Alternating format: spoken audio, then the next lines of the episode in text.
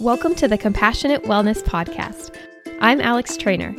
I'm a nationally board certified health and wellness coach, and I am so excited you're here. The wellness industry is full of do's and do nots, shoulds and should nots, but I like to take a different approach. I'll be sharing all things health and wellness from a joyful, real life, compassionate perspective. If you're ready to drop the cookie cutter approach and create a life you truly love while eating a cookie or two along the way, let's dive in. Hey, friends, welcome to episode six. I don't know why that feels so fun to say. Episode six, we're just cruising right along. Today, we are talking about the elephant in the room when it comes to goal setting. We're talking about failure.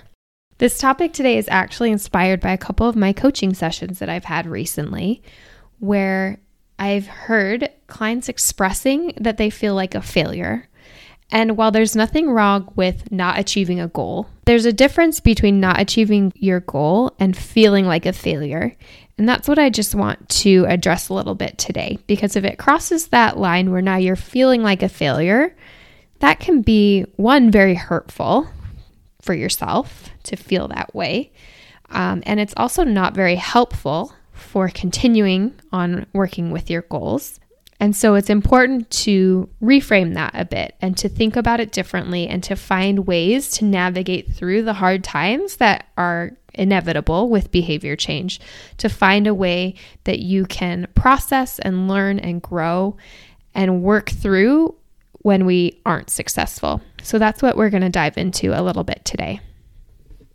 The honest truth when it comes to behavior change and to goal setting is that you're not going to succeed in every goal. And so, even with the best planning and the best of intentions, it's just not going to work out sometimes. As a coach, I hear the word failed a lot, a lot, a lot. And it doesn't strike me as a bad thing, except when I hear it with a certain tone.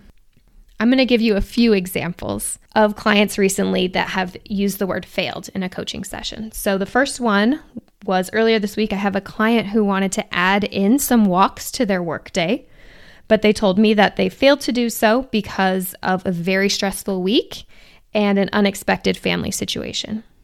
Then I had another client who wanted to cut out all processed sugars and exercise daily, but told me that they failed because they had processed sugars and then could not achieve that goal any longer, so it was considered a failure and not worth trying out anymore. And lastly, I had a client who was told by their doctor that they should exercise for 60 minutes every single day and told me that they have failed to do that because they could not find 60 minutes in their day, 60 extra minutes for exercise. And when I heard each of these situations, they all sound very normal to me. Family situations happen, that's life. Stress levels become overwhelming sometimes desiring sugar is physiologically expected. I don't think I know anyone who has never desired sugar. And I definitely don't know anyone who has a free 60 minutes in their day every single day, just waiting for that time to be filled with an extra workout. And I bring up each of these examples because there's nothing wrong with saying that you didn't achieve a goal. However, my coaching ears do perk up when I hear someone say that they have failed or even more particular, that they feel like a failure this week because they did not achieve a goal. And I think that's where it becomes more troublesome or more problematic, is because oftentimes when we say failed, it can be a judgment. And then it becomes something that we identify with. If we didn't achieve the goal, then we failed at it. And if we failed at something, then we must be a failure. When we think of ourselves as a failure, that becomes hurtful and that becomes harmful. And it gets in the way of us being able to continue making change in our life. This concept of failure is often t- closely tied with this idea of perfectionism, right? That it has to be perfect or not, and if not, then it's a failure. Goals are often very outcome driven, meaning we know based on the outcome if it was a success or if it was not. You either do it perfectly on the dot exactly as you imagined, or you don't, and if you don't, that's a failure. Revisiting some of those goals that my client had mentioned, Each of them were very clear on the outcome. They were very specific. They knew what they were hoping to achieve. However, it may not have been the most realistic with the circumstances that were presented throughout their week. And when those circumstances were presented to them, because they had the specific outcome in mind, it was harder to pivot or to make a choice that still got them some progress because they'd already considered it a failure. When we're aiming for perfect, it can sometimes get in the way of progress because what happens is we start, it's not perfect, so we stop, and then we restart, right? We go back to step one instead of progressing on to step two. We're constantly restarting. Instead, when we aren't aiming for perfect, that's when we can focus on growth. So, growth really comes from having tried something, failed, and navigating through it to continue going to that next level or the next step that you want to work on. Perfect is not sustainable because we get stuck. Progress is sustainable because we can push forward through the challenging time. So much of change is really about how we think about things and what things mean to us. And so I think there's this subtle difference, right? Failing is not bad if we don't think of it as being bad. If we're starting to feel that it is bad, that we are failing and it's harmful and it sucks, that's when it may be helpful to do some reframing. So I want to give you five different things to consider, encouragements, suggestions maybe about how you can reframe these challenges if you're starting to feel like you're failing. Before we jump in with these five things, I do want to say that your brain likes the easiness of sorting things as success or fail. It's very easy to make that decision. And so it's going to take some conscious effort to reframe it and to find that middle ground. So it's going to take time, it'll take patience, it'll take self compassion. This does take a conscious effort, it doesn't just happen overnight. Same as with most things we talked about here, right? Okay, so the first thing that I would encourage you to consider is that when you're feeling unsuccessful, ask yourself what you can learn from the experience.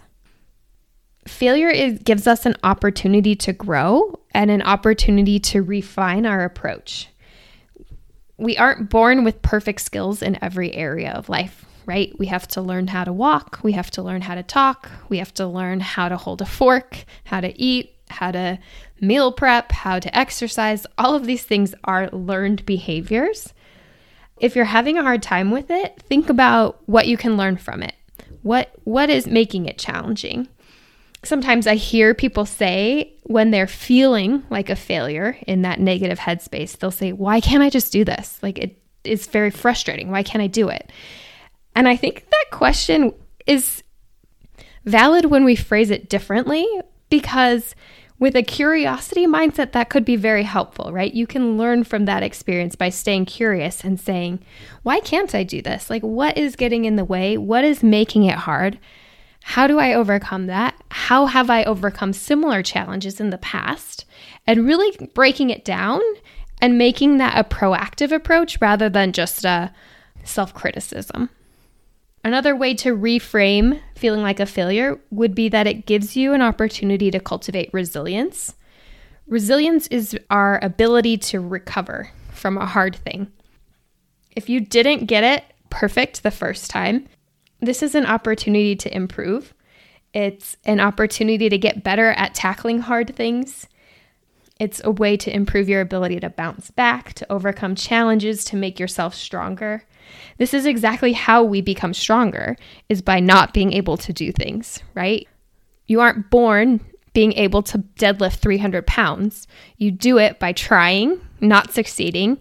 Keep trying, keep pushing forward, and eventually you get there.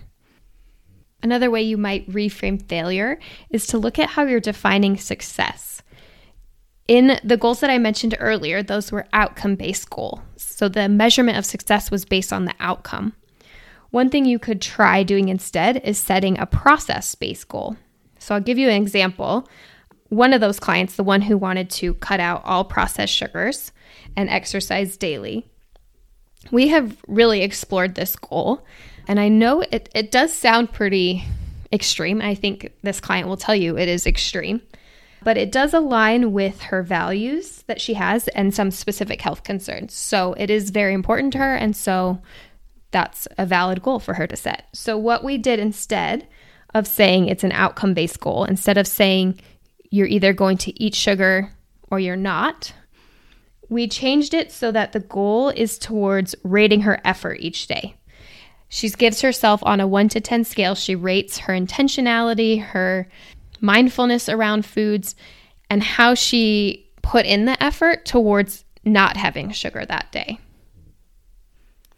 And that has made it so that even if she has sugar, but she gives herself an 8 out of 10 on that effort, it can still be a successful goal. It's more based off the process rather than whether or not she actually has sugar. Setting a process based goal loosens the rigidity a bit and it also gives you more control, right? We don't have full control over the outcome with every goal that we set, but we have more control over how we enact the process. The fourth suggestion that I have for you would be to view your goals as experiments. Because with an experiment, you literally can't fail. You're just trying something and seeing what happens viewing it as an experiment instead of a goal takes some of the pressure off. It actually reminded me of in school when we learn about the scientific method for doing experiments, which I did have to look up. So I'm sorry to my sixth grade science teacher, Mrs. Bednar. I apologize. I did not remember all the steps. But here's what it said when I looked it up The steps of the scientific method are to come up with a question, do some research, and set a hypothesis. Then you take action, you test that hypothesis, look at your data afterwards, make conclusions, which then gives you more questions and the process repeats. And so this sounds so similar to the steps for problem solving skills, which are so important to behavior change. It's that same process, right? So you set a goal, you do some research on how you want to do it, you come up with an idea, you try it out, you look at the data how is it working, what's going well, what's not, make some conclusions, adjust as needed, and continue pressing forward. So, viewing it, viewing your goals as more experiments can help to change how we think about goals and take some of the pressure to either succeed or fail out of the equation. The last suggestion I would give you for reframing a failure is to don't be afraid to adjust your expectations life disruptions always happen. Like, always happen. So let's plan for them. When you're setting a goal, really think about it and visualize it and make sure that you are asking yourself if it's realistic for your real life scenario, not for your idealized life scenario. You know the perceived barriers, you know what challenges will likely come up, what is possible to happen because it happens all the time to you.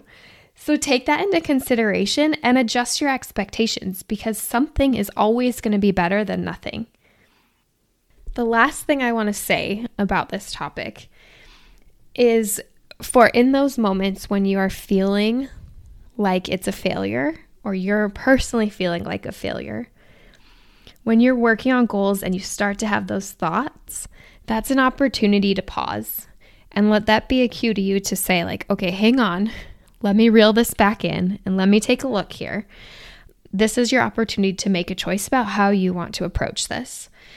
And in those moments, I would just really encourage you to find a compromise.